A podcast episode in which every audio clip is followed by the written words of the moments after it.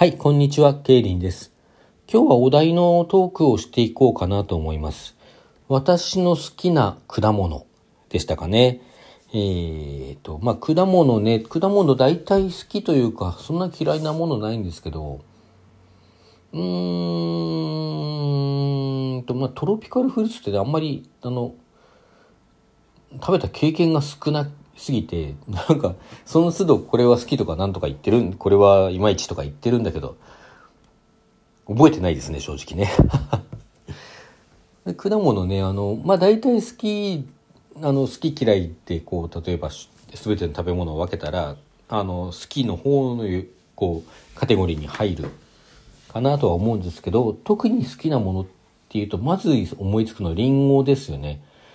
リンゴ、それから梨もね、洋梨よりも和梨って言うんですかね、豊水とか香水とか、ちょっと昔の品種だと長十郎とか20世紀とか、まあそういう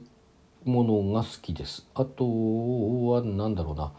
大体ね、硬い方が好きなんですね。パキッとしてる、シャクッとしてる、梨なんてのはね、こうパキッとしてシャクッとするんだけども、シャクッとした瞬間口の中でジュワッていうこう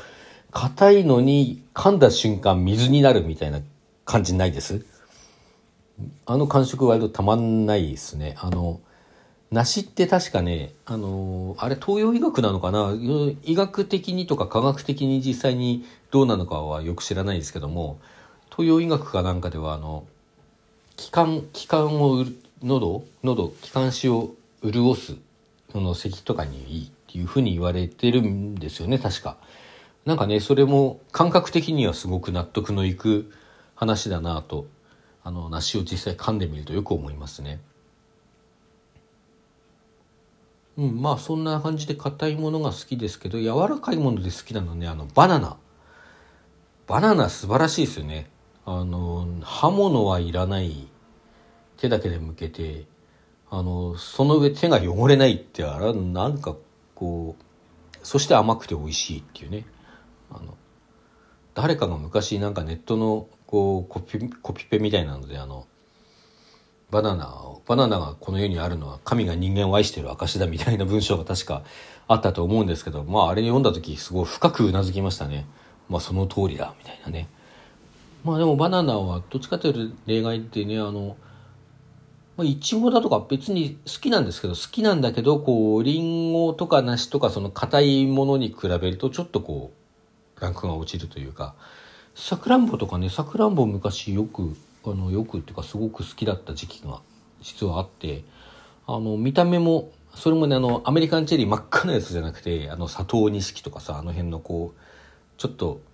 黄色い部分があるような、それこそリンゴをねちょっとちっちゃくしたような感じの色味のあの辺の品種が好きで、見た目もすごい可愛いじゃないですか、あれ。で、見た目も可愛いし、味もなんかこう強く主張しすぎたりというか、可愛い感じの味がするんですよね。割と好きでしたし、さくらんぼの絵をさ、こう口の中で結ぶってやつ、あれ凝って一時期やりました。今はできるか分かんないけど、ずっとやってないから、当時はできましたね。当時はできてました。なんかあれもね、なんかエロいテクニックの、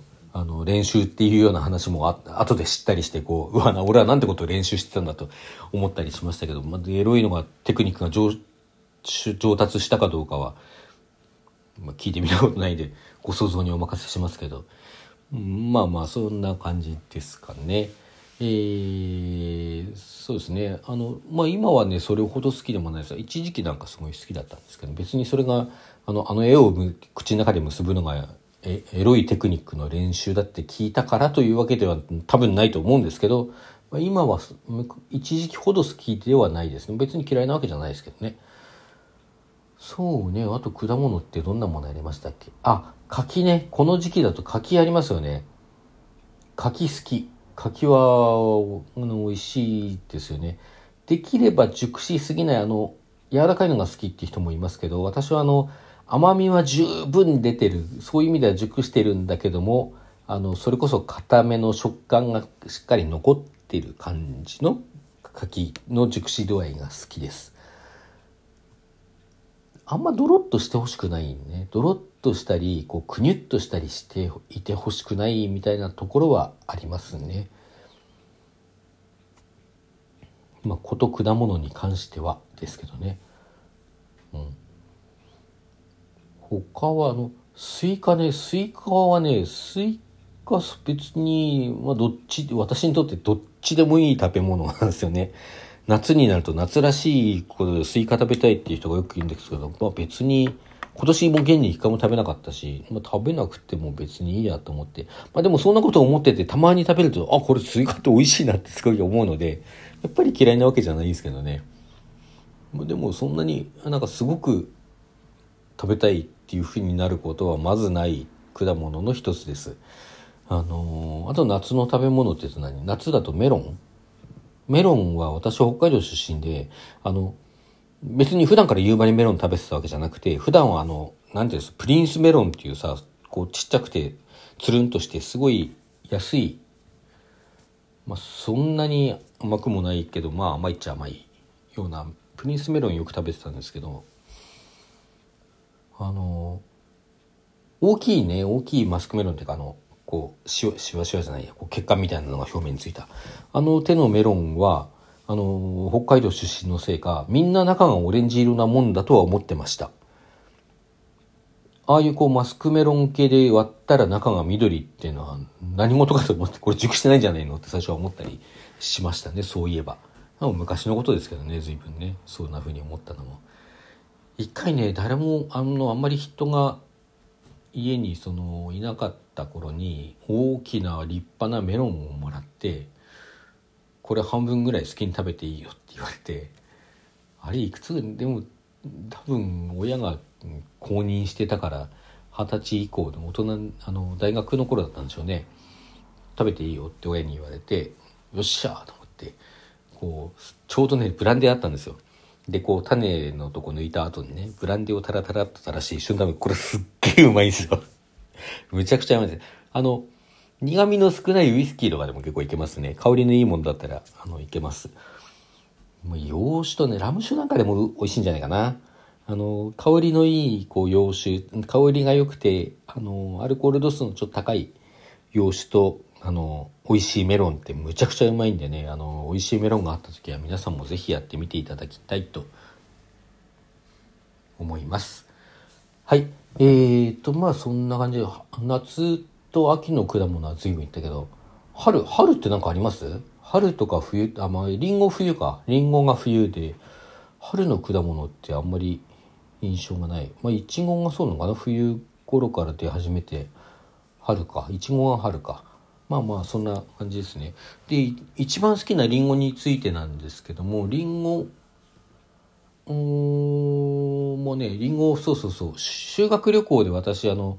札幌の中学校だと大体今でもそうなのか分かんないけど、東北地方行くんですよね。青森とか、まあ、大体青森なのかね、十和田湖とか見たりするんですけど、今もやってるか分かんないですけどね、もう歌自体の知名度が下がっているかもしれないんで、リンゴの歌ってちょっと古い方は分かると思うんですけど、ありますわね、赤いリンゴになんだっけ、唇寄せてっていう歌ありますよね。あれのね、替え歌っていうか、東北弁バージョン、青森弁バージョンをバスガイドさんが行くと必ず当時は歌ってくれてたっていう。だから私は兄貴がいるんで、兄貴からすでに聞いてたんですけど、いたら実際に歌ってくれてて、おおあれかと思ったりしたんですよね。ね、真っ赤だリンゴこさほべたこくっつけてとか言うんだけど、ちゃんとは覚えてないですね。ほっぺて今は歌ってて思ったけど、原曲唇なのになんか青森弁ほっぺたになってるね。まあそんなこともありました。でリンゴをね、さっきも言ったように大体硬い果物が好きなんで、リンゴの中でもこう味香りがどうこうよりもまず食感が硬い感じの種類のものが好きなんですけども、リンゴって置いとくとね、なんか最初パキッとしてたものもだんだん柔らかくなって、こうなんかもそっていうかもすっていうかむさっていうか、なんかそういう食感になるじゃないですか。ちょっと水分抜けたような感じで口の中で変に潰れるようなで、ちょっと香りも落ちてっていう風になるじゃないですか。あれのことね、北海道では、北海道って北海道弁は大体他の地方に起源がある言葉が多いので、北海道独自のものではないのかもしれなくて、他の地方でも言うところあるんじゃないかなと思いますけど、少なくとも北海道ではあのリンゴの食感が悪くなって香りもちょっと落ちることをリンゴがボケるっていうんですよ。これね、全国区だと思ってましたね。全く疑ってなくて、リンゴボケちゃうと、ボケるって何って言われて、初めて、何ボケるって言うよねって言わねえよって言われて、って思ったんですけど、じゃあなんて言うんだって、こう食感悪くなって味も香りもちょっと落ちちゃうの、あれなんていうのって言ったら、悪くなるっていうかなっていうか、悪くなるって言ったら腐ってるじゃんそれってね。腐ってるわけじゃないしね、食べられるんでね、悪くなってるっていうのはすごく違和感があって、私の中ではこう言い換えの効かない方言の一つですね、リンゴがボケる。あとカードの点切るとかいうのがあるんですけど、それはね、普通のうち方言の話とかすることがあったらいろいろ取り上げてみたいなと思いますけど、そんなことがありました。リンゴね、柔らかいものって言うと、例えば王林って柔らかいイメージがあると思うんですけど、あれもこう鮮度がいいと結構パキッとしてるんですよね。いわゆる硬い品種ほどじゃないけど、必要十分にパキッとしていて、香りがねすごい華やかなんで、とても美味しいです。味としては酸味系の方が好きなんで、やっぱり王林とはちょっと離れる系の富士とかそっちの方かな。富士よりもあれか、よくアップルパイなんか使うやつね、紅玉だっけ、忘れちゃいましたけど、どっちにしても酸味の強い方がどっちかっていうと好きです。でも大体全部リンゴは好きですね。そんな感じで今日は果物の話でした。それでは皆さん、さようなら。